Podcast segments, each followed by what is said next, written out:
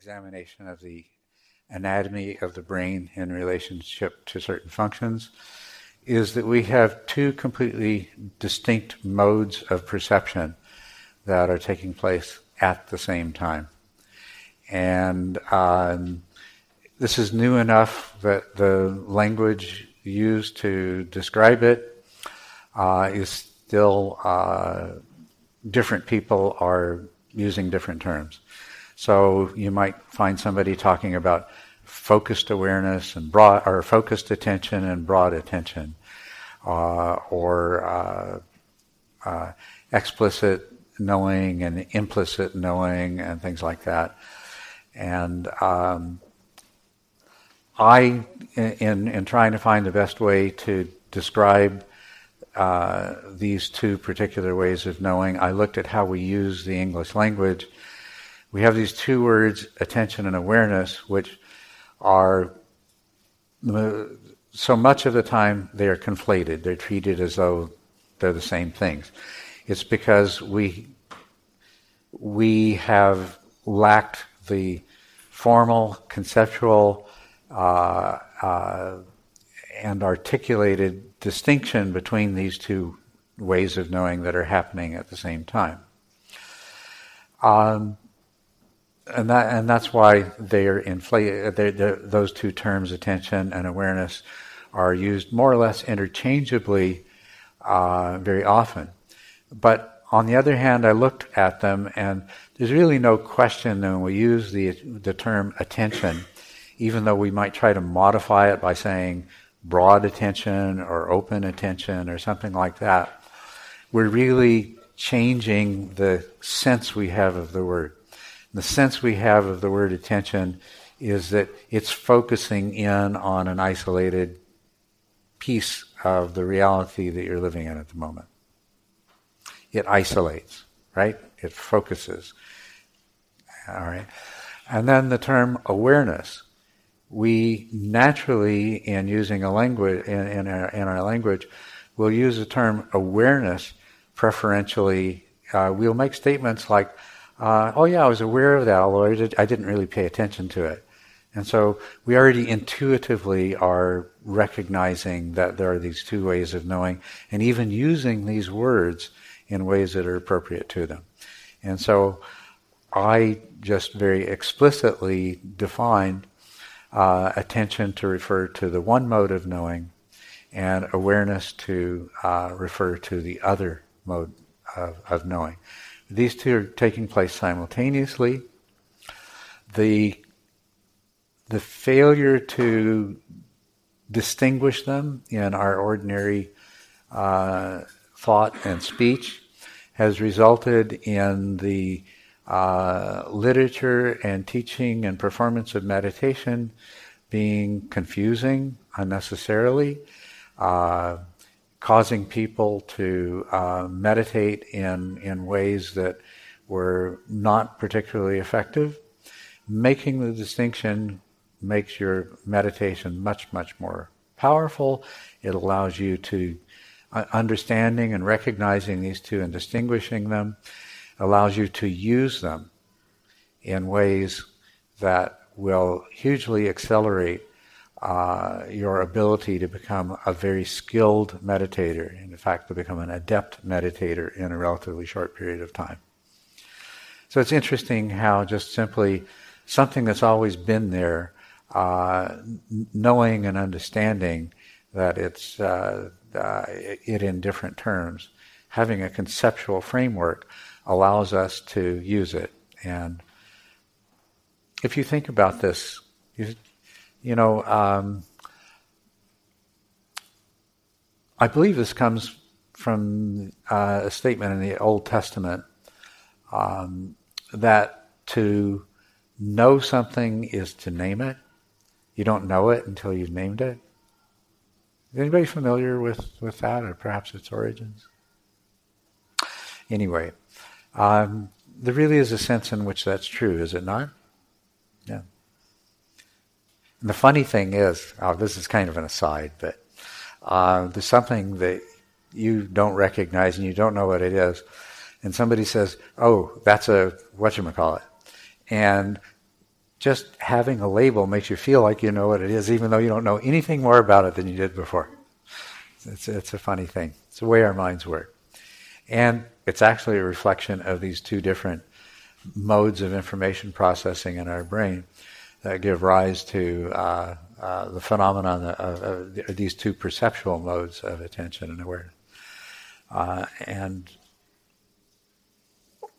let me just go to a different slide for those of you who weren't last night, weren't here last night. To um, it's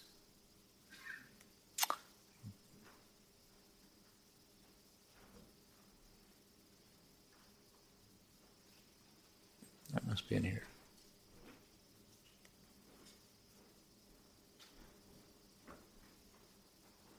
There it is. Okay, so you this slide here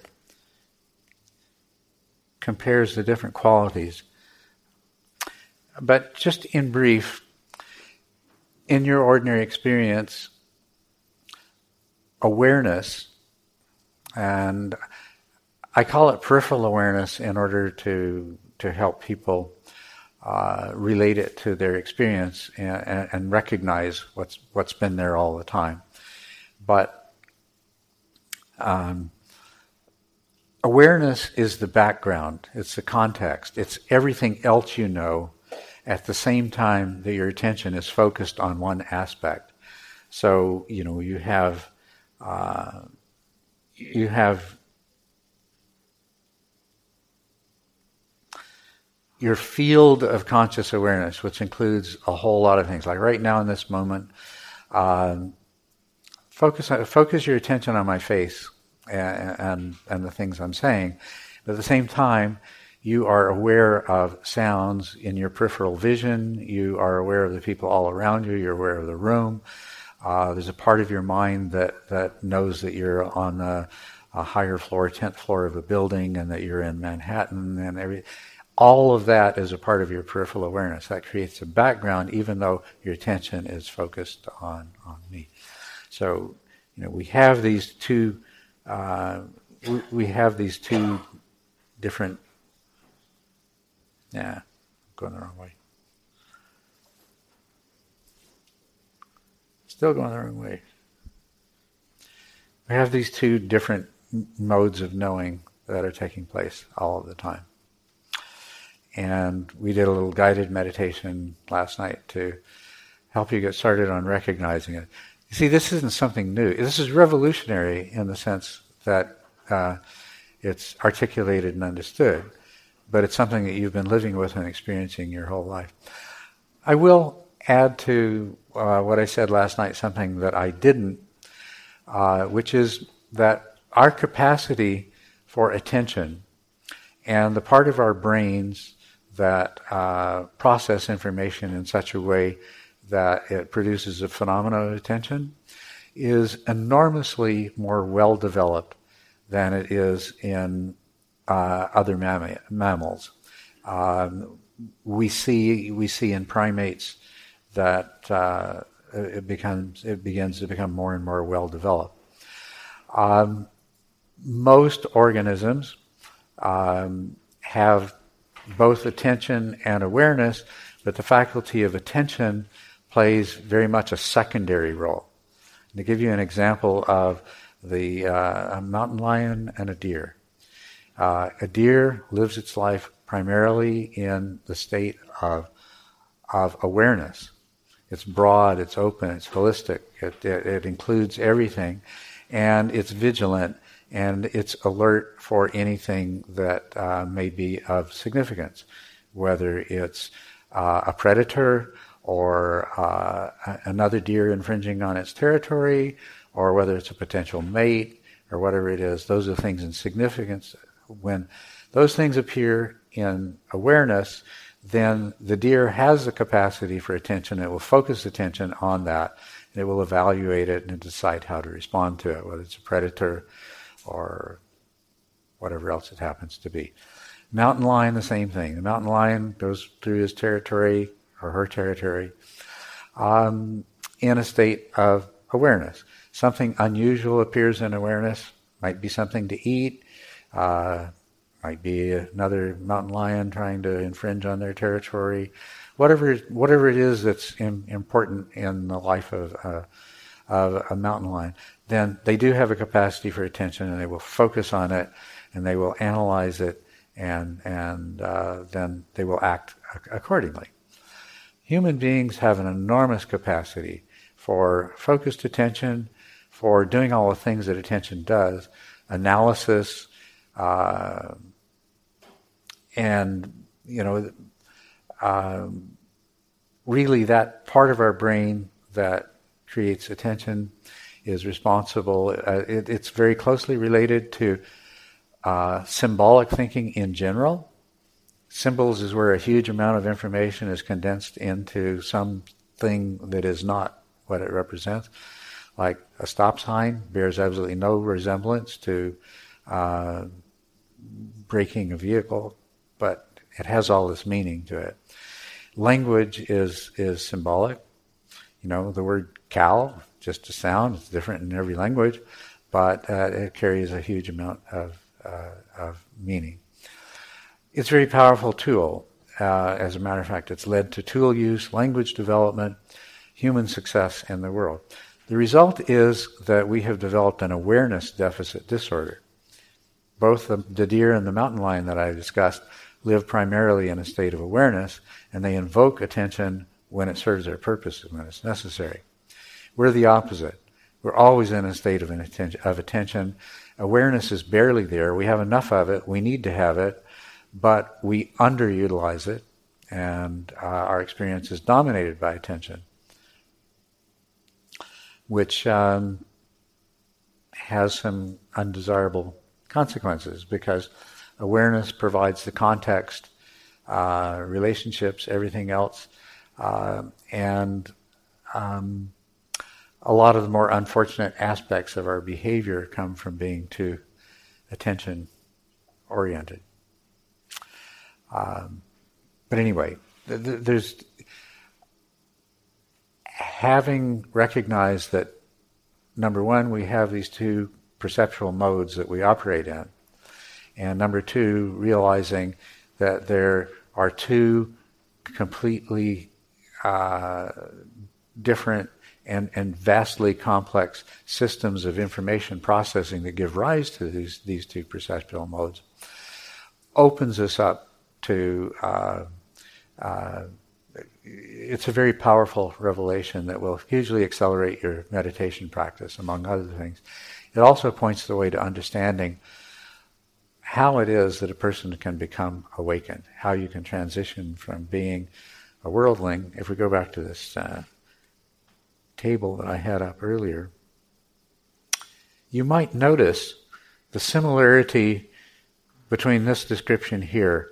Uh, uh, of a mind that breaks the world up into pieces, um, that uh, that analyzes and processes those pieces, that's very self-centered, uh, that how that characteristic characterizes the mind of the typical worldling and that has led the world to be in the state that it's in. Whereas um, holistic, relational, contextual uh, characteristic of awareness um, that there's less processing and, and quicker response. It's less personal and more objective. That these are also characteristics.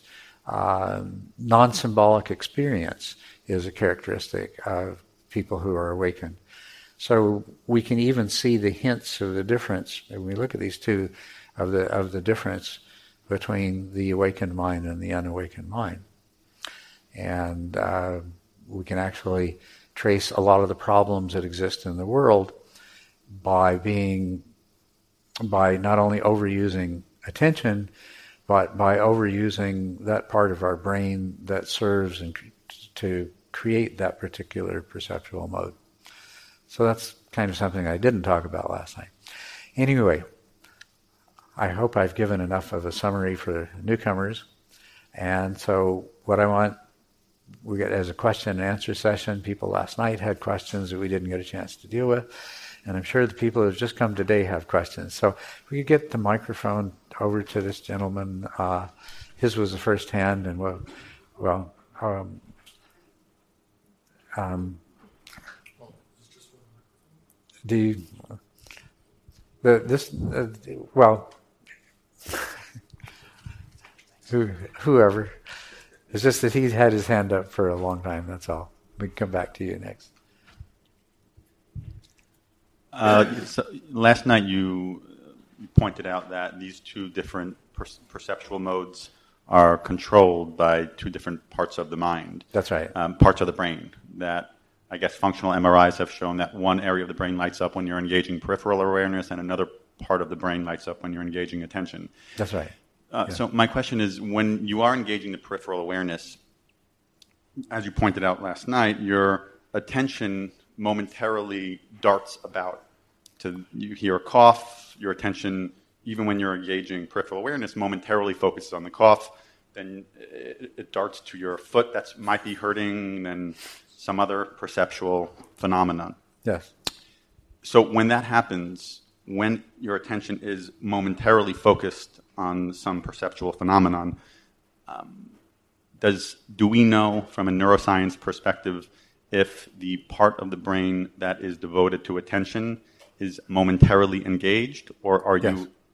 So you you are your peripheral yes. awareness center is right. sustained is engaged in a sustained manner, mm. and then mo- you have momentary engagement of your the part of the brain that deals with attention, even when you're dealing with peripheral awareness. That's right, and it's not an either or thing. The typical thing that would happen would be. Um, if, if you did an fMRI of somebody who is, uh, you, you give them a, a, puzzle to solve, okay, and so their attention is focused on it and they're, they're solving the puzzle, and you have several different areas in the brain that are associated with doing that task that are, are lit up. And then you tell a person to just relax and go into an open state of uh, uh, awareness. Then we see uh, we see these other areas light up. But most of the time, the it, it's it's more of one and less of the other, but they're both they're both active. Is is the normal state. Now, if you had somebody in fMRI and and they were meditating, um, the intentional area, attentional areas are not going to light up to nearly the same degree because this is a very familiar activity. It's not like solving a puzzle. And so those areas aren't doing as much work. But what will happen then, uh, and, and you'll see at the same time, if it's a meditator and they, they've developed stronger uh, peripheral awareness, a successful meditator, uh, it might have taken a long time to do this without the knowledge that, uh, that, that I'm giving you that will allow you to achieve this much more, more quickly. But an experienced meditator whose attention is very relatively stable on the breath, at the same time they have strong peripheral awareness, which is predominantly introspective. They're just watching uh, in the background the different thoughts and emotions and things like that come up. Then, if there is a sound, you'll suddenly see the attentional area light up in response to it, and, and then once it's it's passed or once it's identified, then then that diminishes.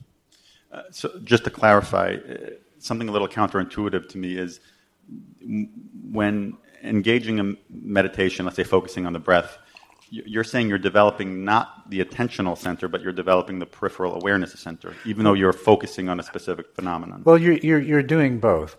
What you're trying to achieve in meditation is um, stable attention and powerful peripheral awareness. You want both of these.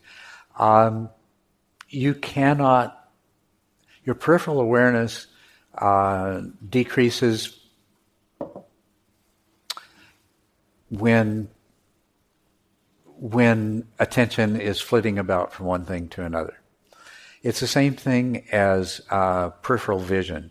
And as a matter of fact, this is the perfect analogy that if you focus on a point across the room and keep your eyes uh, if you keep the, the focus of your vision on that object, your peripheral vision, your peripheral vision is very strong. And you can see, you can perceive a lot in peripheral vision. Now, just glance from one thing to another, and you see whatever your eyes land on, but you have very little peripheral vision. It's the same thing when attention is constantly moving, you have very poor peripheral awareness.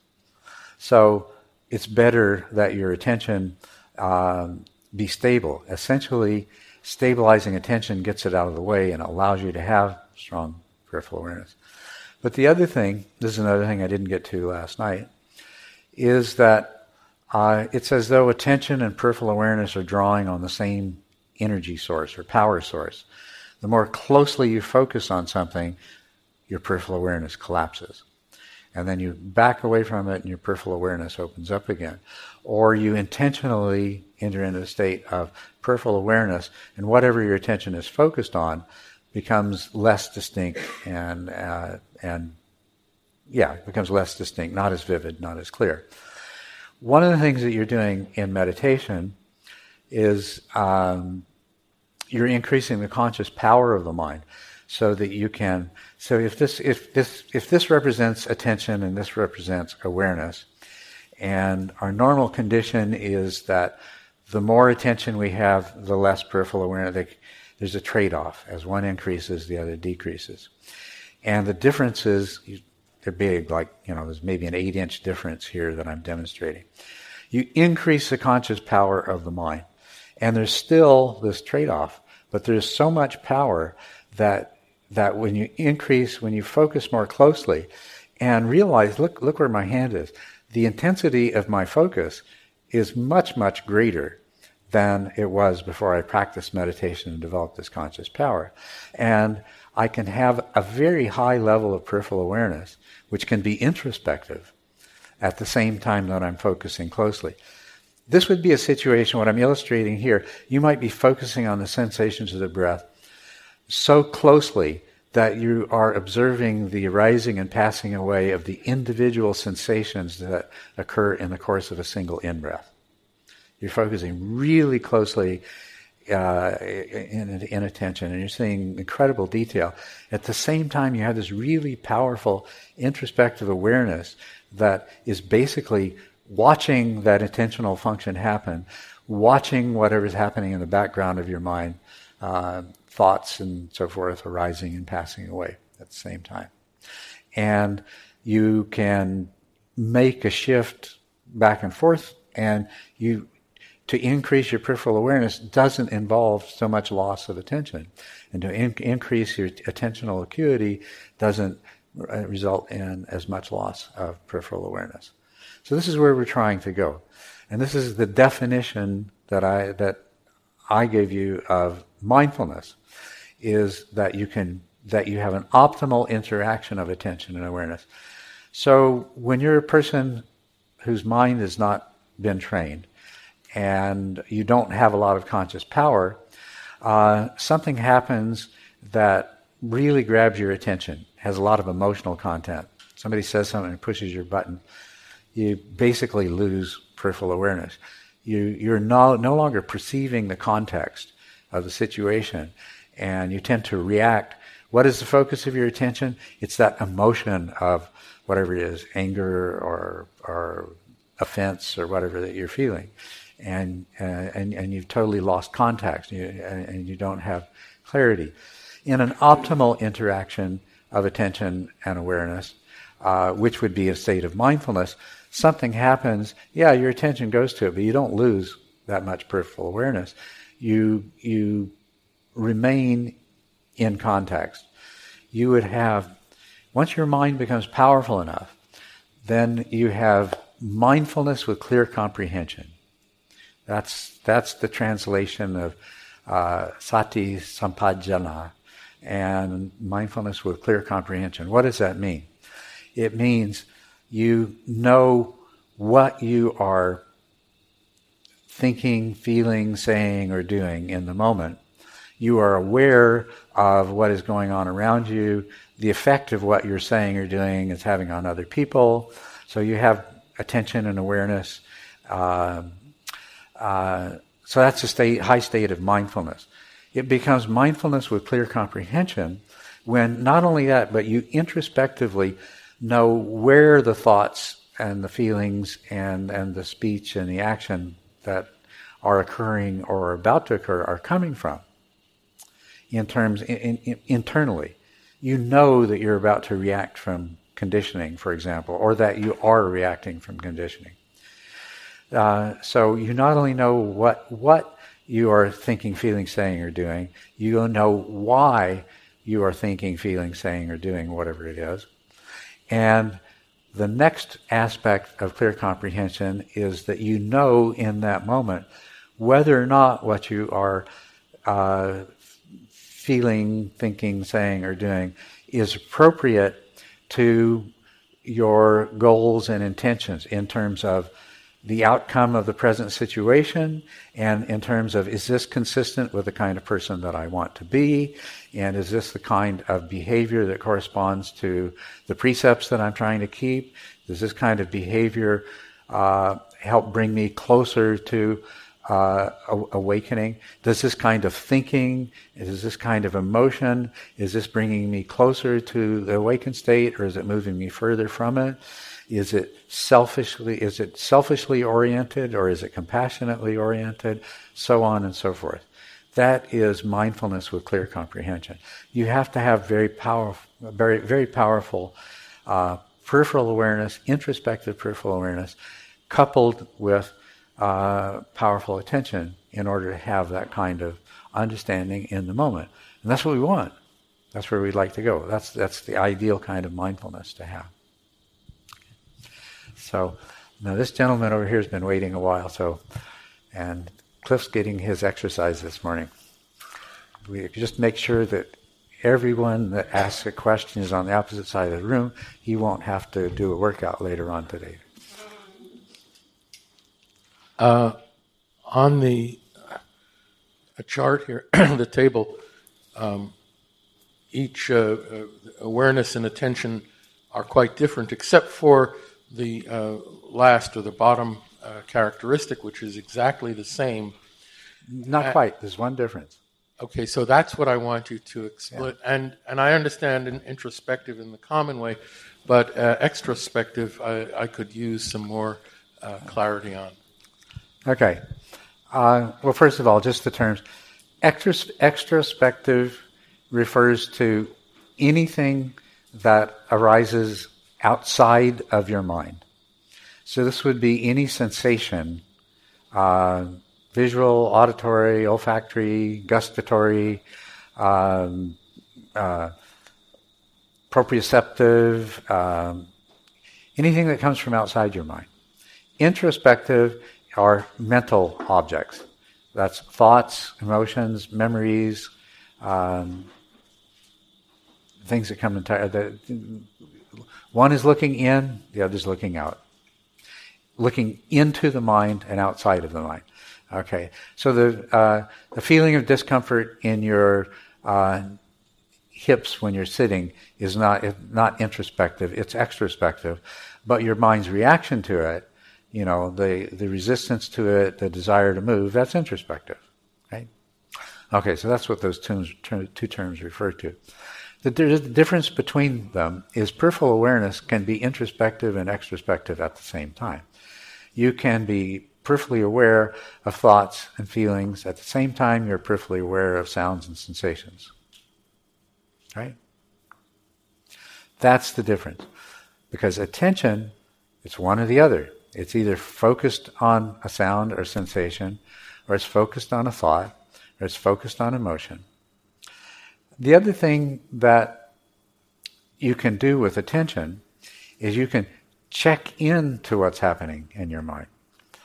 And the interesting thing about that is if I try to direct my attention inward and see what my mind is doing right now, I don't find anything except that I'm looking in. I mean, um, I mean, and try it. You know, direct your attention to what's going on in your mind. I'm looking in my mind, so I'm not seeing anything interesting. Okay, but you can look into your mind, and you can see what was happening just before, if you have, if you were in a state of introspective awareness in the moment before, you can direct your attention inward and you can have that more detailed analytical perception of, aha, that's, that's what was happening in my mind just before I, I checked in with attention. So that's why it's an or. The other, it's an either or for attention. It's an and for uh, awareness. Okay. Um, I, I'm not sure who's first, so just uh, uh, pick somebody. One, one of these. Um, I was um, I was really interested to. I've been meditating and reading your book, and I've been thanking you so much for all that you've done to help me with this. And I, I feel like I've made some real progress in my meditation practice, and and really by just following the program, having no idea what I'd gotten myself into. Frankly, yes, uh, not a, a clue. I thought I was going to de-stress and you know meditate and relax.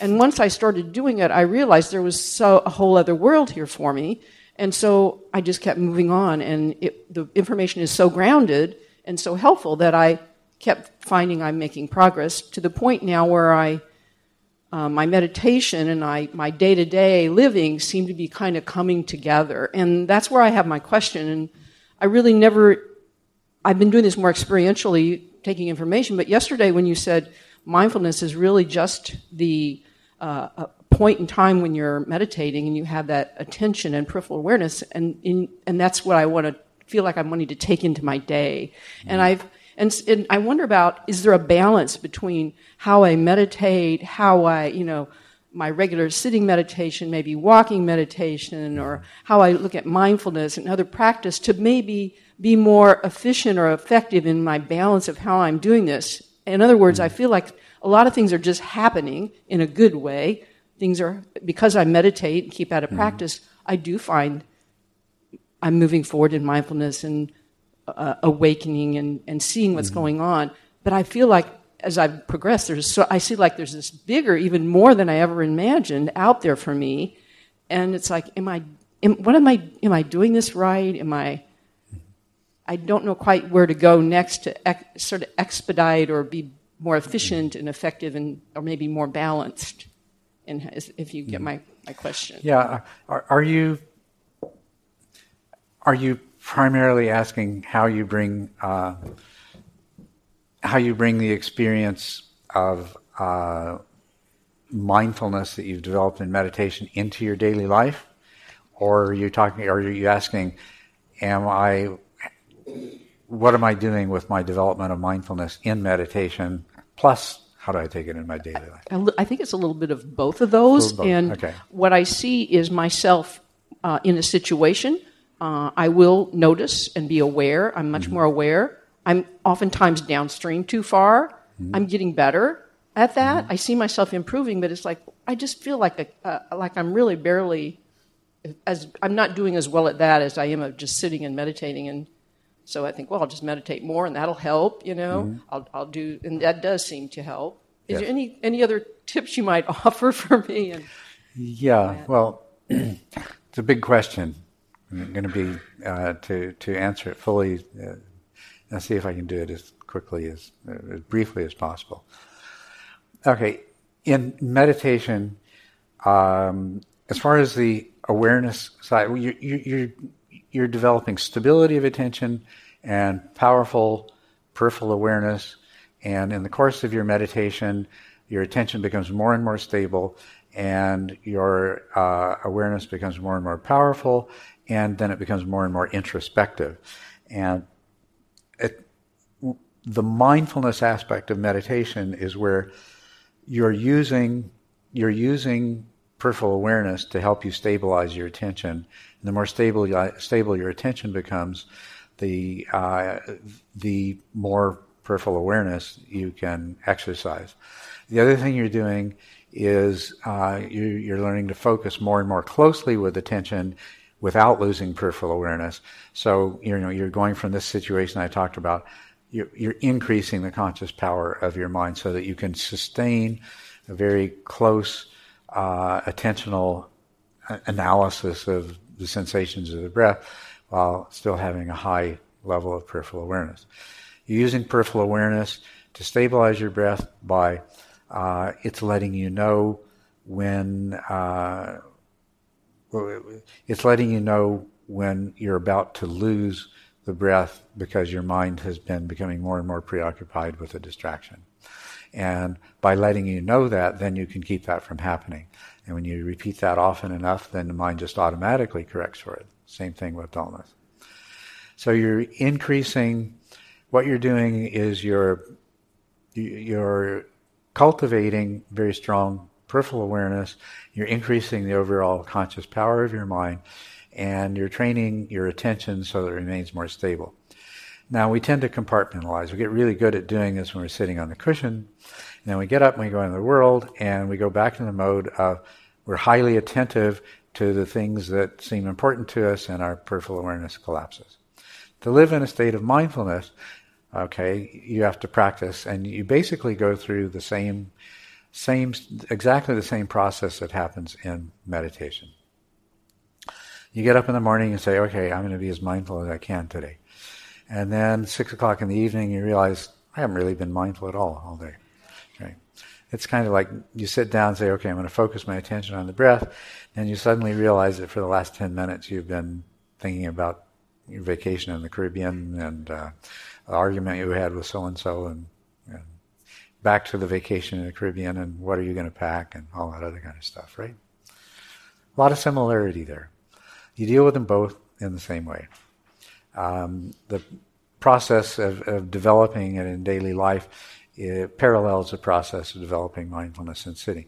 A lot of it spontaneously overflows just because you have more powerful consciousness and because for 45 minutes or an hour or maybe two hours a day, however long you're meditating, you are in a state of high peripheral awareness and that, that bleeds over into your daily life. But it has but making it purposeful allows that to happen much more quickly and much more strongly. You mentioned walking meditation. Walking meditation, if you think about it, it's kind of a halfway point between sitting meditation and being in the world. Um, when you're when you're sitting, um, it's easy. It's easier to keep a focus on the meditation object I mean, at least once you've gotten past the stage of mind wandering and forgetting, it's easier to maintain a, a, a, focus on the meditation object than it is to maintain a strong peripheral awareness. So you kind of, when you're sitting, you, you're always working to enhance the peripheral awareness aspect. When you're walking, it's the opposite. The peripheral awareness is really strong. And trying to keep your attention focused on the sensations of your feet when you're walking, that's the challenge, right? So it's it's um, it, it's a really good practice because what you'd want to do is you want to move into the world where you do where you are like you're walking. You have strong peripheral awareness, and you still have have the attention, uh, right? So uh, walking meditation is very important. As a matter of fact, you can achieve most of the things that you achieve in sitting meditation through walking meditation. There are some things that you can't, but uh, at a certain point, uh, you need you need that very profound turning inward. So I, I hope I addressed uh, your your question there. Yeah. Yes. Thank you. Why don't you go clockwise? I pass it to the gentleman behind you. Hi. Um, I just have a question. Could you, from your point of view, explain from both the spiritual point of view and the neuroscientific point of view what the difference is between something that's superficially learned or understood, weakly learned, and something deeply, powerfully learned and understood? And then, you know, after you provide the models mm-hmm. for both, how do you get from that the first to the second? Sure. I, if if I understand correctly, what you're asking is that you can study and you can learn about uh, emptiness and uh, impermanence and no self and interconnectedness and and really understand these things really, really, really well. You could write a dissertation on on these things, right? But your perception of the world is still the same as it always was before. That's because the part of your brain, the part of your mind, part of your mind brain, however you want to think of it, anyway, let's say the part of your mind. The part of your mind that understands this intellectually is quite separate from the part of from the deep intuitive perception that gives rise to your view of the world. When you open your eyes in the morning, you see the world based on a set of primal assumptions that uh, that all of the perceptual interpretations that you have are based on. Those primal assumptions are that you are a separate entity in a world of other separate entities, that your happiness and your unhappiness are dependent upon your interaction between your personal separate self and all these other things out there. And therefore, your task is to figure out how the world works well enough so that you can manipulate it and get what you want and avoid what you don't want. So that's your basic perceptual mode. Intellectually, you know all about um, emptiness. You know you can never understand the world well enough. You, you understand impermanence. You understand interconnect, causal interconnectedness. You understand that uh, you, you really aren't a separate self and that that's just an illusion of the mind. But that's all up in this corner somewhere probably in the left hemisphere of, of your brain is this nice intellectual understanding. And you can pull it out and you can run the information process and you can do the logic and, and you could explain it to somebody. But deep down in your mind, where your perception of reality and yourself and your relationship to everything else comes from, it's still operating on the old paradigm. So that's the difference. That's the difference between intellectual understanding and insight. Insight is deep. It's intuitive. It changes. You know, when you have insight into impermanence, that means that that the sort of at, at, at the level of the axiomatic assumptions that your mind generates its perceptions from, the what used to the axiom used to be the world is made of things. Yes, they come into existence and they persist for a while and then they pass away, you know, and, and that sounds like impermanence. But impermanence is realizing there is only process and that everything is causally interconnected. And that even an emptiness is recognizing that even seeing one process as a part of a larger process is something that's imposed by the mind. So, understanding uh, these things intellectually, there's a difference when the assumption that I am a separate person, uh, well, in terms of, I was using impermanence as an example. Okay. So the assumption that the world consists of discrete things that uh, at least for the between their coming into being and their passing away, they are relatively self-existent. You know, they may have arisen during due to causes and conditions, and they may pass away due to causes and conditions, but at the deep intuitive level, what your mind is assuming is that they are self-existent in between those two events. That gets replaced when you have insight, true insight into impermanence. That gets replaced by the realization that there is only process. And you will, what will happen is at a deep intuitive level, there will be events that happen in consciousness that gradually alter that picture so that you go through a period of realizing that that all of these so-called things they don't really have a period of persistent self-existence what happens is that they're in their arising and passing away, that they're passing away, and, and uh, the passing away and the arising are really one thing. You know, the, the, the end of the beginning is the beginning of the end.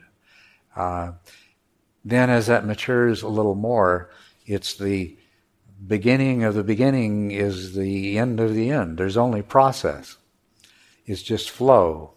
There's just the flow of causal process. And there are no things. Fifth patriarch of Zen. There are no things. Ultimately, there are no things. That's what he was talking about. Impermanence, emptiness.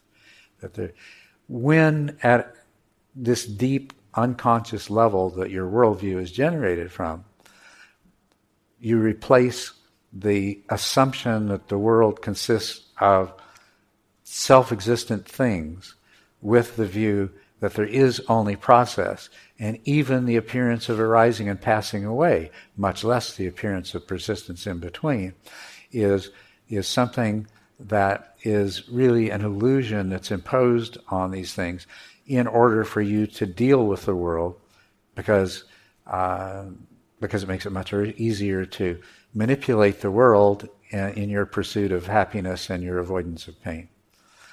So that's what a real insight into impermanence is like. And likewise for emptiness and interconnectedness and so forth.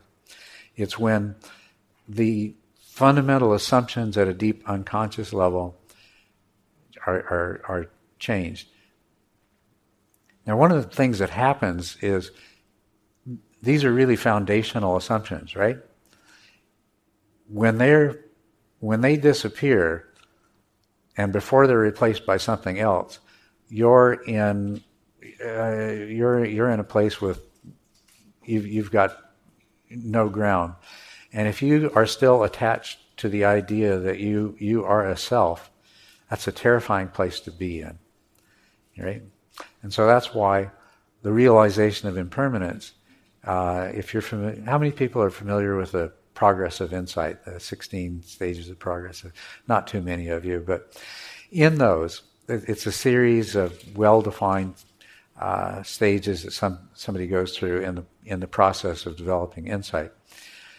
There is, uh, and and particularly, it's describing the process of insight based on insight into impermanence. So there's there's a, there is a stage where you have a clear perception of the rising and passing away of things. And it's, oh wow, isn't this fun? Isn't this wonderful? And then there's the, the realization that the passing away begins to become predominant. And then comes the insight that there, there is only process. But you're still attached to that. Here I am. I am a, I, I, I am I am the only separate self existent thing in the universe, and everything else is only process. I have no hope of controlling and manipulating it and being happy and everything else. The mind, at an unconscious level, the reaction is terror. And so, following, you know, in the, in the progress of insight, there's the stage of arising and passing away, which is followed by the stage of the knowledge of dissolution, which is followed by the stage of knowledge of terror, which is followed by the stage of knowledge of misery, followed by the stage of knowledge of disgust, which is followed by the stage of knowledge of, of determination. It's like, oh my God, there's no way out of this. I'm stuck, you know, and um, and that's followed by knowledge of reobservation, which is, is, is very painful because you're, you're basically going through this, this process. And then where it culminates is when you realize that there is no self. Then all of a sudden the problem disappears. You're just a part of the flow. You're part of the process. You know, it's like, and that is the first stage of awakening. That's a path realization. But uh, this is what happens when you replace the assumptions that you've lived your whole life on and that our entire culture believes in and the way we perceive our world with these different ways of perceiving. Uh, there is that interim stage where you haven't replaced where you haven't replaced the old way of understanding with the new way of understanding. And we can get into this more later, but you'll notice how this way of perceiving corresponds more to the uh, the mind that is uh, not wedded to the false views, whereas this way of perceiving is really the source of the delusion that we live in. But this is functionally very valuable and very useful. Even if you're a Buddha, you don't want to lose the, these abilities because you're not going to be able to function in the world. Buddha never would have been able to teach and, and awaken uh, thousands of people over 45 years of teaching had he not been able to exercise this capacity. He would, much less he wouldn't have been able to even feed feed himself and take care of himself. I mean, you know, so. Uh, just to uh, just to follow up, so if when getting to the sort of more superficial, to the deeper, it Yes. sounds like you're saying there has to be a little less intensity with the intellectual reasoning, and there's going to be Yeah. a fear that's keeping you from really changing your assumptions and so on. Yes, that's right. What I'm saying is intellectual understanding, it's useful because when these unconscious parts of your mind are seeking a way of understanding that uh, to replace what has now become obviously not true, um, uh, it helps to provide a reference. But to overly dwell on the intellectual is going to block you from developing the intuitive. So the intellectual is valuable, but people become awakened without the intellectual understanding, too. Just, um, we got a couple of it, the the. Uh, I already had that for you, so what's that? uh, I, I know you raised your hand before me, so I'm going to keep it quiet. Okay. Thank you. Um, so uh, I have uh, two quick questions. One is when you're trying to strengthen your attention and concurrently um, expand your peripheral awareness. Um, I'm trying to understand how you can do the latter while not um, like detracting attention uh, from your attentional object. Um, if that makes sense. Uh, you, you- you're saying how can you develop your peripheral awareness without your attention going to objects in peripheral awareness and away from the meditation object? Actually, what I was thinking was like if I try to focus on the sensations in my nose, say while I'm breathing, I have there's like an intentional moment, if you will, when I'm saying like, uh, okay, also like expand outward, like in the background. Yeah. So it feels like I'm jumping from my nose to that thought back to Yeah, my and, and you are exactly. When you form the intention to have strong peripheral awareness, uh, your attention is going to try to fulfill that intention.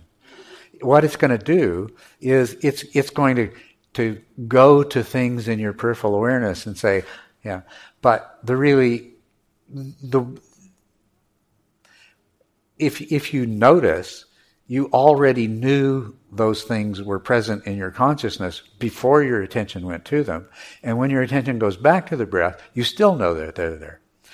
Now, so you, uh, it may seem like, oh, this is a problem that my attention is trying to do the job that I want peripheral awareness to do. I want peripheral awareness to get better at making me know, allowing me to know these things in the background. But now attention keeps trying to do that job by jumping around, and I want attention to stay on the breath. So that seems like a problem. It's not really. Um, your attention is always going to try to satisfy that intention until it realizes it doesn't have to.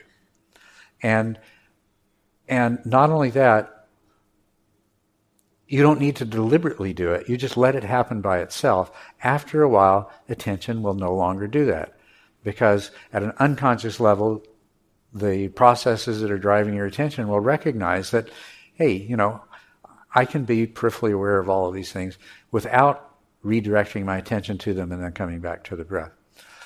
And it actually helps to develop peripheral awareness that this happens. Not that you should do it deliberately, but it helps that, that this happens. Well, I, and, and you can do it deliberately too. As a matter of fact, in stage three, I encourage you to check in with attention to help develop peripheral awareness. But take, for example, um, suppose you, you develop an interest in um, some particular thing, uh, becomes a kind of a hobby preoccupation of yours, okay? And having trouble thinking of something other than what I always say, so I guess I'll say what I always say. Suppose you become interested in sports cars, and you will come to a place, uh, well, what will happen is that your attention will go, anytime there's a sports car in your, uh, in, in your vicinity, your attention will go to it. And then after a while, you become aware of sports cars, and your attention only goes to the ones that you're interested in, right? Because whatever attention goes to repeatedly sends a signal to the unconscious processes that operate the faculty of peripheral awareness. And it says peripheral awareness uh, the, these things are important, so we want these to register in peripheral awareness whenever they're there. So just the simple act of forming the intention, I want to have strong peripheral awareness. So while I'm focusing on the sensations of my breath, I want to continue to hear the sounds. I want to continue to feel the sensations of my body. I want to let the thoughts come and go. And now I find that, yes, my attention keeps going to sounds, going to sensations, and saying, oh, yeah, I'm aware of that.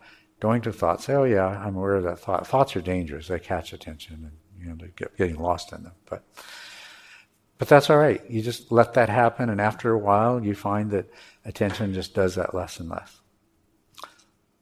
That makes a lot of sense. Um, thank you. Um, my second question was um, just in the sense that um, I think you said yesterday you can kind of only know, I don't know if you said like the contents of your consciousness, like at any given time.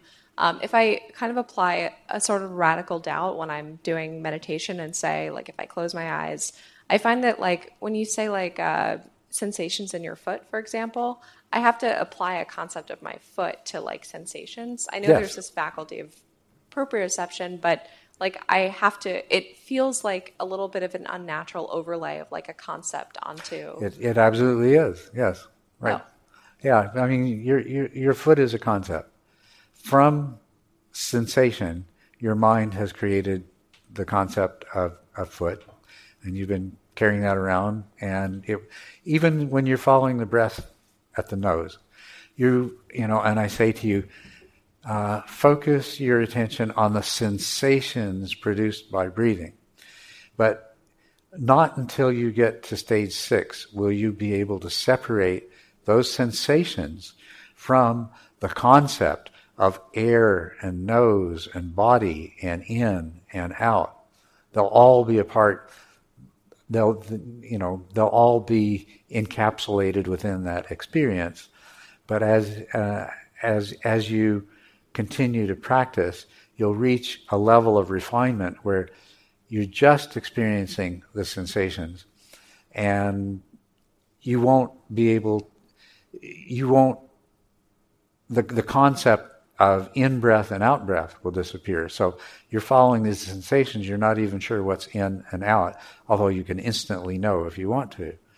Uh, you follow and after a while it's just there's just sensations. There's coolness there's warmth there's movement there's impact. And and you're just seeing the individual sensations arise and pass away. And there's no longer the concept of nose in there. There's no longer the concept of air in there. There's just the sensations. It's a wonderful thing. But that's an advanced that's an event that happens in, a, in an advanced stage of uh, skill development. Thank you. Um, my question has to do with meditation objects. Um, you talk about the breath a lot, and I noticed it. I just flipped through your book last night, and I saw a lot of breath. Yes. um, my the meditation object that I prefer is the inner sound or not a sound, and so my question is, if I can use that meditation object with the model you're teaching. You, you certainly can. Um, you can use any meditation object, but there are uh, a number of techniques that uh, I have you use that you would have to modify if you're using something other than the breath. Um, for example, um, in stages five and six, I'm asking you to discern the sensations of the breath in all the different parts of your body. If you're using the uh, inner sound as an object, you can use you can use inner sound as an object. When you get to that stage, you'll either have to. You, what you do is you look at the goal, and the goal in stage five is to have a to be more alert, more awake, have a higher level of mindfulness, uh, more uh, conscious power uh, at the end of your meditation than you did at the beginning. Whereas usually it's kind of the other way around. It diminishes in the course of your meditation. So, in terms of that goal, you'll have to, if you want to stay with some other object, you'll need to think uh, how how can I achieve the same goal using the object that I have? And if you can come up with a way, that's fine. You're, you're still basically uh, what the ten stages are is a fundamentally the, the skeleton is a systematic framework that says let's let's let's knock off the easiest problems first and then we'll progress to the more and more difficult ones stepwise. And that's much easier than than spending a lot of time struggling with with a major problem while you haven't even developed the skills that you need to undertake it. But the other thing that you might find if if you if you, you, you could use almost anything for a meditation object until you arrive at the place where there's a specific method being discussed that you can't easily substitute your meditation object for.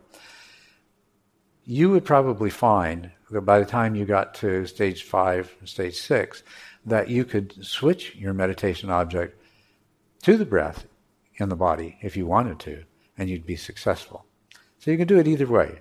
You can either modify the method that you're using, uh, or or you can go ahead and, and, switch to the object that I've used to to to describe these things. But um, this is an important thing to understand when using this book. Is what's important uh, is to always remember what what is the end and what are the means. The end is the same. No matter you know if we start at the beginning, no matter what meditation technique you do, you are going to experience forgetting and mind wandering. And no matter what meditation object or whatever method, you can apply the principles that I describe to first overcome mind wandering and then to lengthen the periods between forgetting and then to eventually not forget what you're doing at all. And then, no matter what system you're using, there will be gross distractions. You can learn to overcome gross distractions. No matter what system of meditation you're using, you'll experience dullness, drowsiness, sleepiness. You can apply the principles that are in that book to overcoming those. So, this becomes a little bit less obvious when you get to the more advanced stages where I'm using techniques that are specific to the breath. But the same principle holds that the goal, the, the end, the object, uh, the thing that you're trying to achieve in a particular stage will be something that is that you want to achieve no matter what you're practicing. You just have to adapt the means to achieve that end. Right? Thank you. A uh, bunch of hands now. Uh, um, so I've been trying to apply a lot of the strategies from your book and being to be more mindful um, in my day to day. And I do come upon situations where I will immediately note I have a very negative response to in a situation, and I'll note that very negative response, very negative emotion and then I'll physically feel, you know, high blood pressure, you know, th- things get out of whack. And so what I try and do is is switch that lever and um, uh, and come up with a more neutral, a neutral response, a neutral emotion, uh, and kind of like from your book. Um, uh, mm-hmm. Okay, let it you know let it go, yeah. and um, and that and that's been working, and I've been finding that I have a whole lot more equanimity during the day, yeah. um, and it's it's making a big difference in how I interact with people. But my question is, well, that immediate negative response, you know, that's a real jerk, or oh, this is a really crappy yeah. situation. Well, that immediate negative response before it gets switched dissipate? you know, will it become attenuated so I don't always get that immediate response if I continue to meditate? Yes, yes, it, it, it will happen, and and you, you're doing the right thing. You know, focus on something positive or try to elicit a positive. There's a lady up at the front here that's been waiting for the microphone for a while now, and uh, thanks. Thank you so much for your teachings. Um, one of the things that occurred to me a couple of questions ago was that in some ways, as I as I try to teach others as well at a certain level, Um, from a secular perspective, there seems to be a shift into uh, when you were talking about his question, dropping down into the space of intuitive understanding, not this, um, you know, intellectual understanding. So, how might you suggest uh,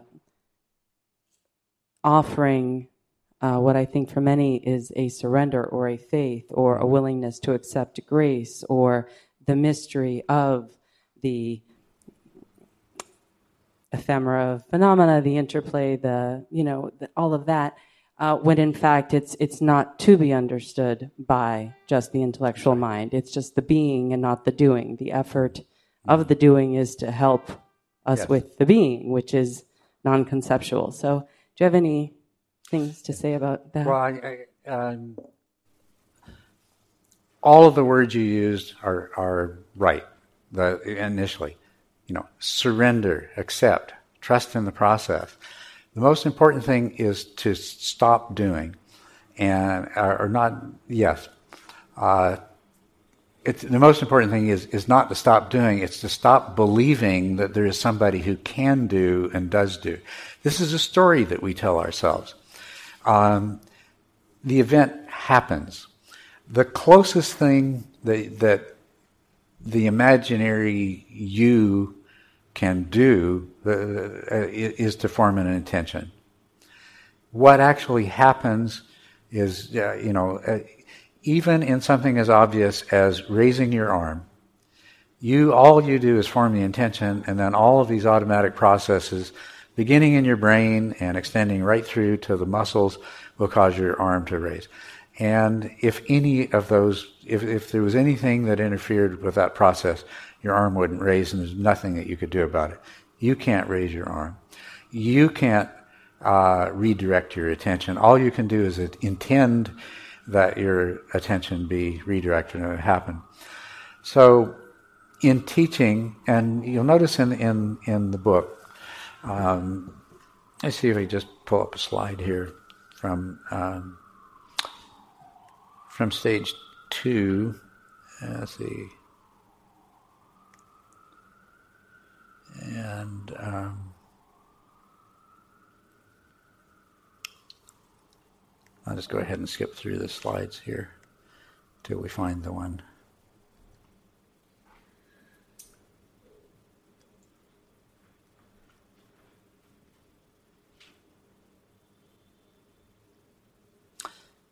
You are not in control of your mind.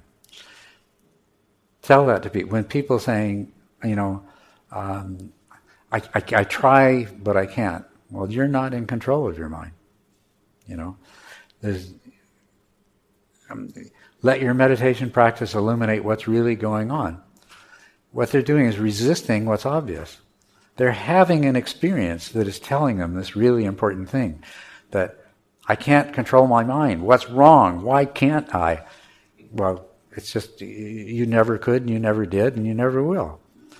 That your mind behaves according to its conditioning, even in the most sophisticated mental processes that are happening. And you tell this yourself the story that you did it, or you decided it, or you made it happen, but you didn't. And so get over it. In the meditation, it's it's not staring you in the face. So just remind the person. But that part of turning over in that faith or trust or the one who knows, as I know Jack Kornfield likes to call it, inside of you, right? That intuitive part, that knowing one, that loving awareness that is everything yeah. to sort of, it's not something that you can really convince someone is out there unless right. they've felt it. And yet, how do you sort of maybe point the way in that direction to say, you within you can trust yourself enough so right. that you don't have to rely on what's up here so much. Right. You, yes, and it, it, it's, it's even more that uh, it's that the more you try to think your way to it, the, the, the less likely you are to actually realize it, because the part the part of your mind the that uh, needs to see that this is true directly uh, can't see it as long as there's this huge uh, snowstorm of thoughts and ideas and concepts in the way. all that all that the all that your the deeper parts of your mind are going to see are all of these mental constructs that uh, that you've elaborated, and then they're blocking the the field of vision. We live though in a data-driven society where now everything is being measured by algorithms and digital Mm-hmm. marketing, and everything is predictive behavior and stuff. So people are now being told that this is that everything is quantifiable. So do you have any suggestions for how to deal with that? Um, I, I think the best thing is, um, you know, the, the truth is always staring them in the face. And the very things, if you're trying to teach somebody, the very things that they are seeing as problems and the things that frustrate them are the, the truths that challenge the delusion that they're living in and point that out to them. Every time you, know you, you get, I get angry at myself because I do such and such. Well, that's nonsense. Such and such happened because your mind was conditioned through causes and conditions. Your mind was in such a state that in that moment, those causes and conditions produced that result. Uh, and by the way, this might lead into a discussion of determinism and free will. We'll cover that later. But I'll just tell you right now the future is not determined, only the past. Anyway, but, um, you know, somebody says, says, you know, why, why can't I do such and such? Well, you just, you have to say, the fact that you can't do it is telling you something really important. The you that you think could do it is a fiction, and the actual doing is a fiction. It's a happening. You know, there's uh, there's that very kind of classic thing that everybody thinks sounds so neat, but they don't really understand. In the seeing, there is only the seeing. In the thinking, there is only the thinking. Right? In the walking, there is only the walking. There, there is there is no agent and there, there is no doing by an agent. And this is the truth that's staring you in your, fa- in, in, in your face. And this is the thing that you're getting frustrated at, is that the reality of the world doesn't match up with your idea of the way you think it is. So, so smarten up. Change your, change your way of thinking about how things are and instead say, you know, it, it's a really interesting thing. Psychological studies show that when a person holds a belief, no matter how much evidence, no matter how strong the evidence is to the contrary, they, they don't want to let go of that belief. And really, that's the way we really all are. And that's the way it is when it comes to the idea that I am a separate self and, you know, this world of self-existent objects and blah, blah, blah, everything else that leads us. That is a delusion we live in. And instead, when, instead, when in meditation and outside of meditation, you know, reality is just slamming us in the face and saying, it ain't like that. No, it's not like that. We don't want to accept it. We don't want to change the way we see things. But you relax, you open up, you sur- surrender, you trust, and then it starts to happen. So, right. I have a question. Um, actually, I have two few questions, and the first one is, um, well, I have to give you a little backstory about it. Um, I've been meditating for six years, and I think I last time I came to the seminar here in June and last year, and um, I also watched a couple of videos you have it on YouTube, and you have interview with Stephanie Nash, and and then I think one of the videos you talked about how uh, the importance of practicing longer, sitting longer, and and practicing. So I've been the last seven months I've been practicing sitting um, whenever I can for one hour. Yes. And that kind of um, uh, opened up a. I, I've been receiving insights, uh, you call it, um, and uh, so my question is like, how do you know the insights to be true? Um, like some of, I know one of the insights is I would share an example is like the you know people talked about power of thoughts and how it's important to uh, think the right thoughts and whatever the case may be because it becomes your intention and it becomes your reality. Um, Yes. And so the one side was that you know for my fa- for me to be born, uh, my family had to think about it at first. Uh, my mother, father, whatever, and then eventually I became me. So there was a it was very powerful to know that I exist because of a thought, you know, or we all do. Um, so that I believed, and so there's other ones that, that are coming in once in a while, and I'm not sure if it's supposed to be meant for me or was it meant to be shared with others. Um, that's my question. Um, That's the second yeah, I'm not really clear on what your, your question is. Well, my question is like, does the insight are they? How do you know if they're true? How do you know if uh, something is true? Well, that's the challenge with everything, isn't it? Is that uh, we we come into this world and all we have is sensory input initially, and our infant minds try to make sense of that sensory input. They begin to create a world, and then. Um, when we become old enough that we can learn from others, we begin to assimilate uh, their views and knowledge in, the construction of our worldview. And then we begin to assimilate the whole cultural uh, knowledge and structure. So uh, the views that the views that we have are partly those that we've constructed ourselves. I mean, we do continue to take the information in from other people, from from books, from teachers, uh, and from cultural attitudes, but we also play an active role in in creating our our understanding of the world. I mean, basically, we all live in a world that we've created our, in our own minds, but there is input from something that's out there, and so we're always faced with the question of what what is true and what is not, and um, basically, it's just common sense. Your idea of how things are, if you are confronted with uh, instances that contradict that, then there's obviously something wrong with your idea of how things are and how things work, right? And if you have a new idea, a new insight, if a new way of seeing things arises, it either works better in terms of accounting for the experiences that arise for you, or it doesn't. So truth reveals itself. Um, do you all remember going through adolescence? In childhood, you learned a whole lot of ways of seeing things and understanding things and ways of behaving in response to things.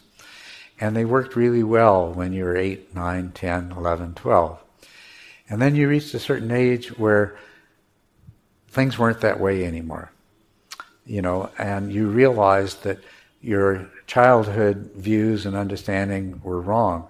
And it was terrible. It's what makes adolescence so terrible is that is that we have these ideas of the way things are, and uh, they stop working. We have these ways of reacting. You know, when you're eight years old and you're unhappy, you cry, and somebody else makes things right. When you're 16, it doesn't work that way, right? Um, when you're 10, uh, you might throw a temper tantrum and uh, uh, you get your way and you feel better. But, you know, uh, when you're 20, you throw a temper tantrum and uh, it just, it's not going to work at all. It's going to have just the opposite effect. You know, we have, we go through this whole process. We're doing this our whole lives, is we're trying to, to modify our understanding of the world to fit reality. But the more the more superficial and the less attached we are to the particular aspects of our worldview, the more easily they change for us. Uh, the deeper and the more profound the change that they demand, the more resistant we are to them, and the harder it is for them to happen. Which is what makes the practice of meditation so important for having these profound insights that are actually changing our perception of things uh, at, at such a fundamental level. So, how do you know that an insight is true? Usually, an insight is triggered by an insight, what I call an insight experience. And an insight experience is something that makes it obvious that your way of understanding things uh, doesn't work. Like the examples uh, in, uh, that I was just talking about with this lady here. In meditation, in particular, you start to learn that a lot of things that you believed, you know, you, you believe that there's a self, but there's really a whole, your mind is a composite of a lot of different uh, things. Uh, you know, and the mind is not a single thing, but a collective of different mental processes. Trying to stay focused on the breath can feel like herding cats, right? Right? The less harmony among different parts of your mind, the more dissatisfaction and impatience you'll feel.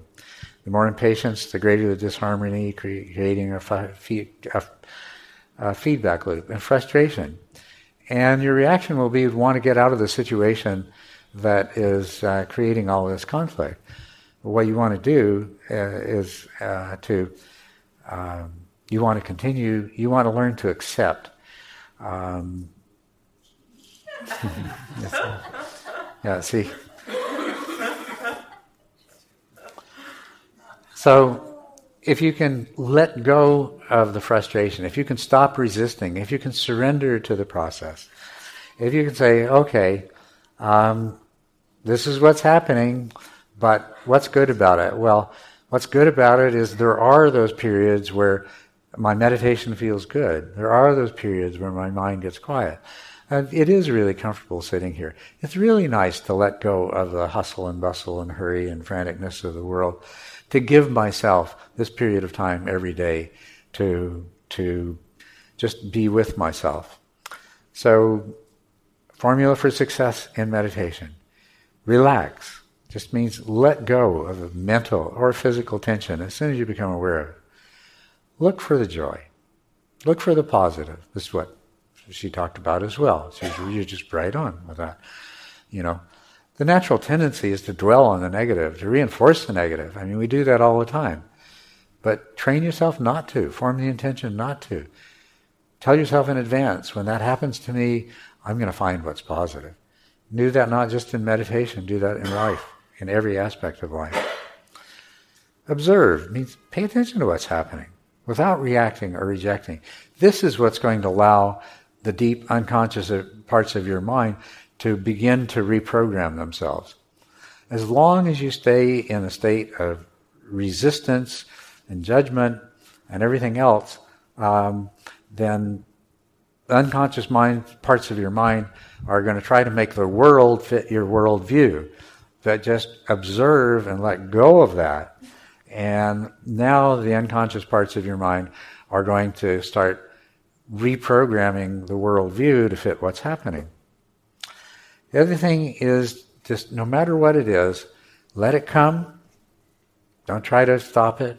Don't try to, you know, do anything about it.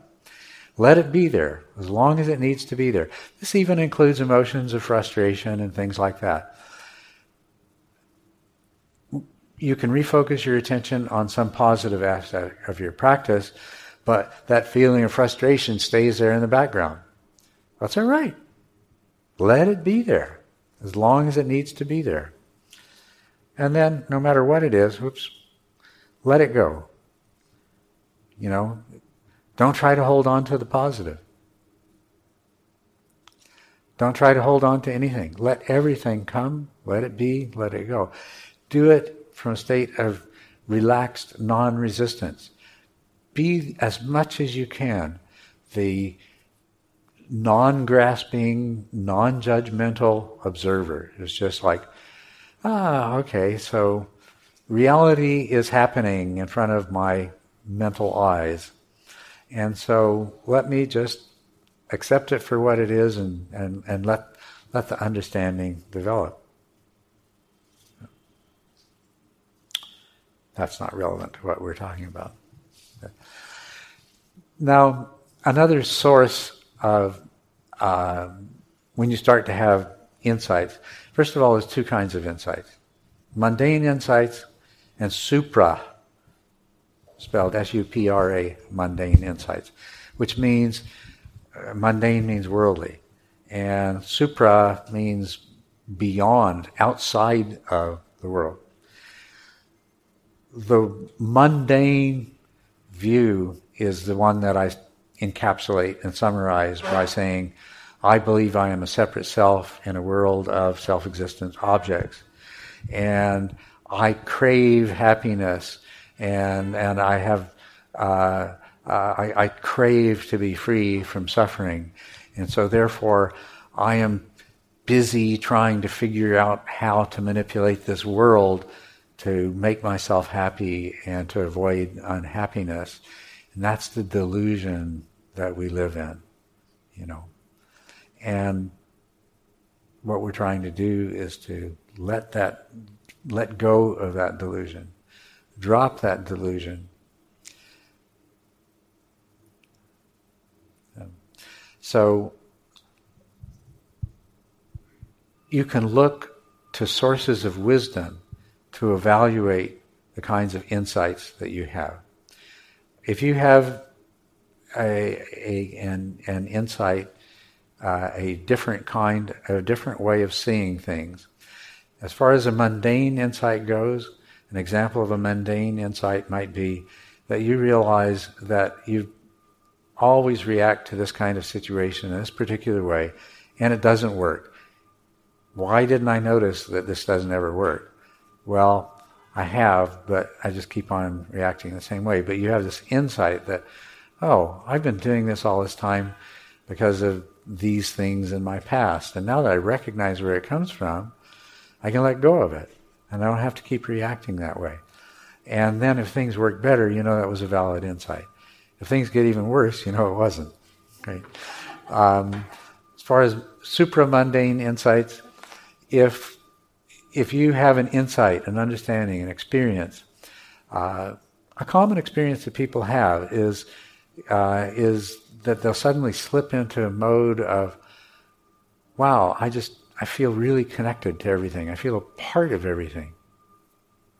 Now that that's an insight experience, and if it alters, if it permanently transforms the way you perceive your relationship to everything, if from that point on that you uh, it may it may come and go, it may be immature, but if consistently there is always some degree of that realization that there's a kind of oneness that I'm about everything that I'm a part of, and I'm really not separate the way I feel, then you know you you refer to the, the wisdom of the Buddha or Ramana Maharshi or whoever is your teacher and source of wisdom, and you say, okay, that is a way of perceiving things that those who have achieved true wisdom uh, have been uh, trying to express, and now I'm experiencing it. You know, you know, it's the real thing. It's the real McCoy. And what you want to do, you see, you can have an insight experience, and you can have a taste of insight but it kind of goes away and it becomes a peak experience. And you keep remembering, oh, I wish, I wish I could get back to that state, but it doesn't stay with you. Right? And what you want when you have an insight experience like that, or, or any of the other kinds of uh, insight experiences that you have, is, is you, you, you want to take, you want to sustain that for as long as you can. So if we take, for example, the fairly common experience that people have of slipping into that mode of feeling connected and at one with everything. And then it passes, but you can remember it. And if you keep remembering it, and if you keep trying to see things that way as much as you can uh, after after that event has occurred, then it starts to take hold. It starts to mature. It starts to become uh, it, it, becomes a true insight. Um, if you can, if you're fortunate enough to know uh, or to be able to remember what it is that allowed you to slip into that alternative mode of perception and can repeat it, so much the better. As a matter of fact, when it comes to uh, like the ultimate insight is the insight uh, that brings together all of these things and has as its core the realization that that you uh, there is no separate self that you as a person have no separate self, that you are an interconnected uh, part of everything, that you are a process, not a thing, that you are impermanent, that that the idea of yourself is a useful fiction, but it's completely empty, so on and so forth. That happens, then that's stream entry or darsana marga, the, the path of seeing. That's the transition from being a worldling to being a, an awakened being. And that's what, when that kind of insight happens, um, the most important thing to do that you can do, uh, which often isn't taught, is to repeat that experience as soon as possible and as often as possible, right? Until to help it become consolidated so that it becomes the way that you see things. Now, in the uh, in the early Buddhist tradition, which persists today largely in the form of Theravadan Buddhism, they call that first stage the seven times returner, and that's because there's large parts of your mind that didn't get the message yet, and there's large parts of your mind that only got part of the message. And you will find yourself in situations where those are the parts of your mind that dominate, and you are no longer functioning from the place of that wisdom that you have acquired. And that's why it's called seven times return. Seven just means it's going to happen. It's not going to happen a huge number of times, but it's going to happen. And it's probably going to happen more than once. That's, that's what seven symbolizes, right? So, uh, we Thank probably you. should take a break. Oh, look at all those questions. Um, I can continue this indefinitely. how many how many people want to take a break? Um, you're kind of outvoted, but um, um, but we will take a break shortly, just because I know it's I know you need it and it's good for you, and feel free to step out for a moment if you need to. Uh, okay, so where were the questions? They were all over the place. I Okay. Um, I guess this is related to what you've been saying, which has been very helpful. But um, my my question has to do with my experience for the last several months, which um, I'm feeling some sense of confusion there about. I have a very difficult time doing sitting meditation. So my preferred form of meditation is walking meditation. Mm-hmm. And I'm very fortunate to live in an area where there's a beautiful view, river, sky, everything. So when I walk, I, I see the sky, the clouds, the water. It's just amazing. Yes. What happens, however, is that as I walk, you know, I focus on the sensation of walking. Then occasionally I'll, and occasionally, I would look up and it would just be a feeling of awe and amazing and so grateful to be alive. Yes. But then, and, and I, and, and I want to, and I feel this urge to kind of move my uh, object of attention from the walking to the seeing. Mm-hmm. And yet there's a part of me, it's almost like an internal part that goes nudge, nudge, you know, um, hello, back to walking.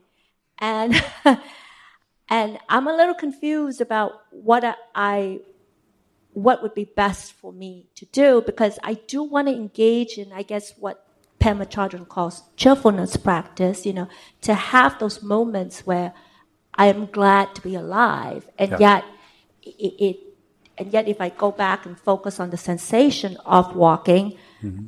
it feels like I'm moving away from that. But another experience that comes up is that I find that if I try to move my object of attention to the seeing, it's so much easier for me to get lost in thoughts. Yes.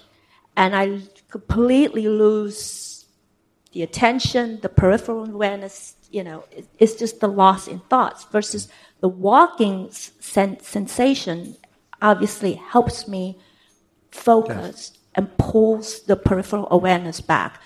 But what do you what do you suggest as the sort of the optimal balancing of the Okay, well, first of all, for the benefit of everybody else, I'll point out that amongst the many benefits of walking meditation, if you can walk in a beautiful environment, you can generate a strong sense of joy and happiness and contentedness, which then you can go and sit down and have an extremely productive and powerful sitting meditation. I would suggest to you, you said you mostly do walking meditation. I would suggest to you that you use that walking meditation. I mean, it's, it is helping you develop stable attention and it is helping you develop strong peripheral awareness. But do some sitting practice. And you're mostly experiencing extrospective awareness, although you're introspectively aware of the state of joy and everything that it elicits. When you sit down and when you close your eyes, then you can you can develop a very strong state of introspective awareness. So use use what the walking meditation has given you, and and use it to move forward in in the process. Um, that state of joy in itself, as you described it, is is giving you little tastes of what it would be like to be a person who actually had these deep insights. So let's do what we need to do to actually allow those insights to occur. That's one of the things that I would like to explain to you. Whether you practice or not, life is always presenting you with insight experiences. Everybody out there is having experiences which have the potential to lead to insight. But, and what they are is they are experiences where the view of the of reality, the delusion that they live in, is revealed not to be the way it really is.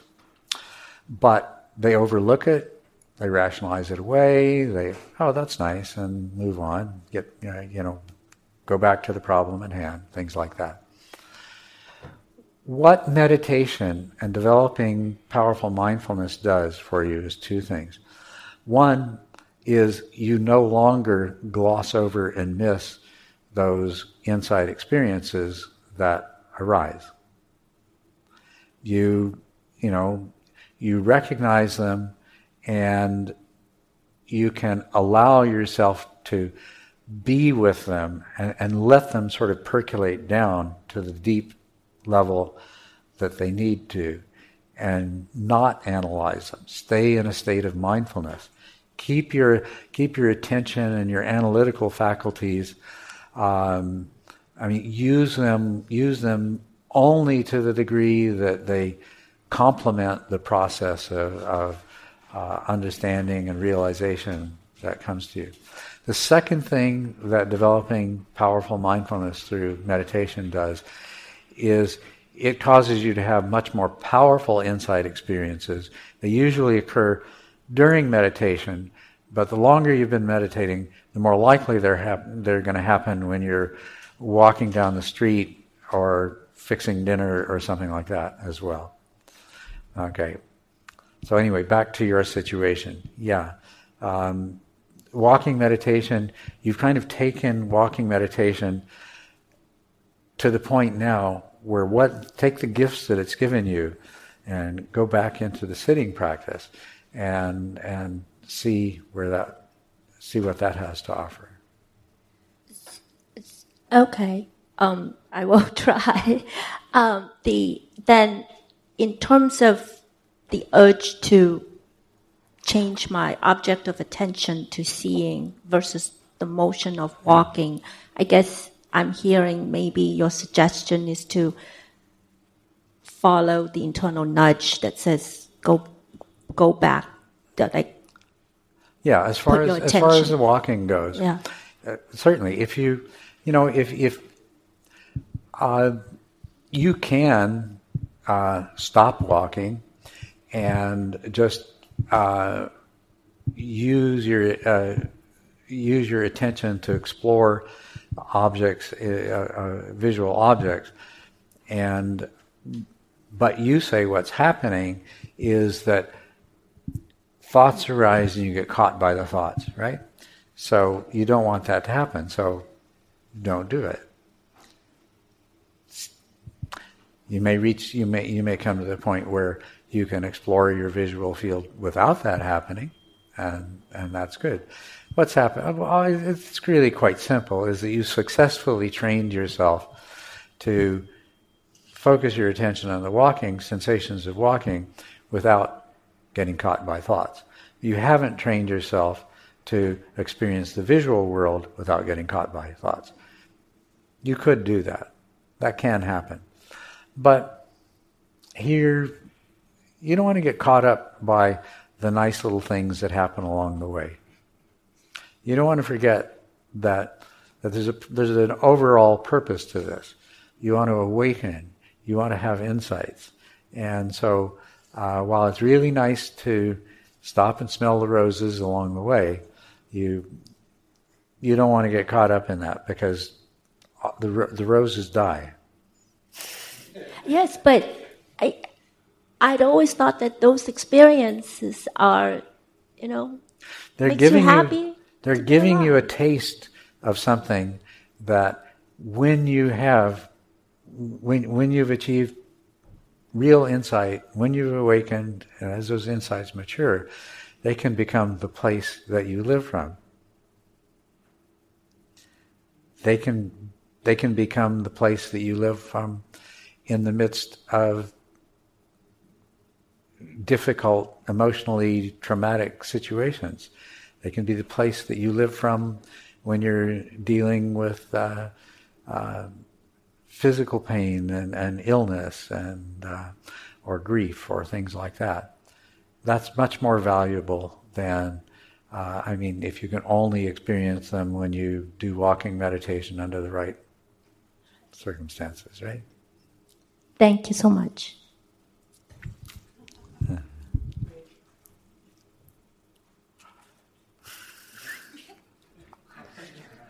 Okay, we're, we're, I'm going to enforce a break after this question. All right, I was wondering um, kind of the balance between peripheral awareness and attention in meditation. So I feel when I focus on my meditation object, um, it can either be a hard focus or a soft focus. Yes. And it can be a soft focus.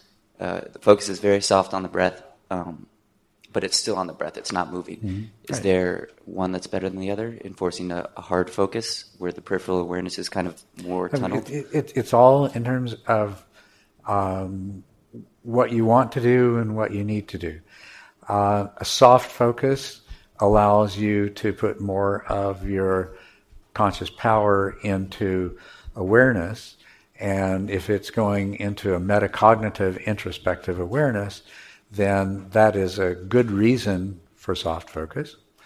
On the other hand, uh, a very close focus, you're calling it a hard focus, a very close, very you know detailed focus, can shift you into a state where you can have a uh, you can have an insight experience into impermanence and or emptiness, uh, and, uh, and and so that's valuable as well. So you know, there's not an answer that one is better than the other. There are different uh, different things that you can do with it, and it's if you're at a place where whether your focus is is really strong or whether your focus is soft, that your attention doesn't alternate. Now that's really great. That means that means that you're at least stage six or stage seven. Uh, if it's completely effortless, then then you're at stage eight. And if so, by the time you by the time you get to stage seven, there are a lot of really powerful insight practices that you can do, and uh, they're you know I introduce them in the book as means to achieve the goals of shamatha for that particular stage. But I, I, what I what I'm, I'm I'm telling you, but not emphasizing very strongly in the text is these are actually insight practices, and they're very powerful insight practices. And it's very rare for somebody to get to that stage without having insight. And uh, very often, uh, at least uh, the first uh, stage of awakening. Okay, as a follow up question, um, say in, in, just daily life, trying to cultivate kind of the feeling of vigilant um, peripheral awareness, um, it seems harder to me because I don't have a, an anchor for attention. Um, so, is there a way to cultivate strong, vigilant awareness without when attention is necessarily moving between the tasks I have to complete throughout the day? Yes. Um, in, in daily life, we do that by usually focusing our attention on whatever we're doing at the moment uh, or whatever is convenient. You know, if you're not doing anything, if you're just sitting in a chair, you can you can anchor your attention to your breath. If you're walking, and uh, you know uh, you don't need to use a lot of attention in your navigation, then you can uh, anchor your attention to the sensations of of walking. If you're washing the dishes, if you're brushing your teeth.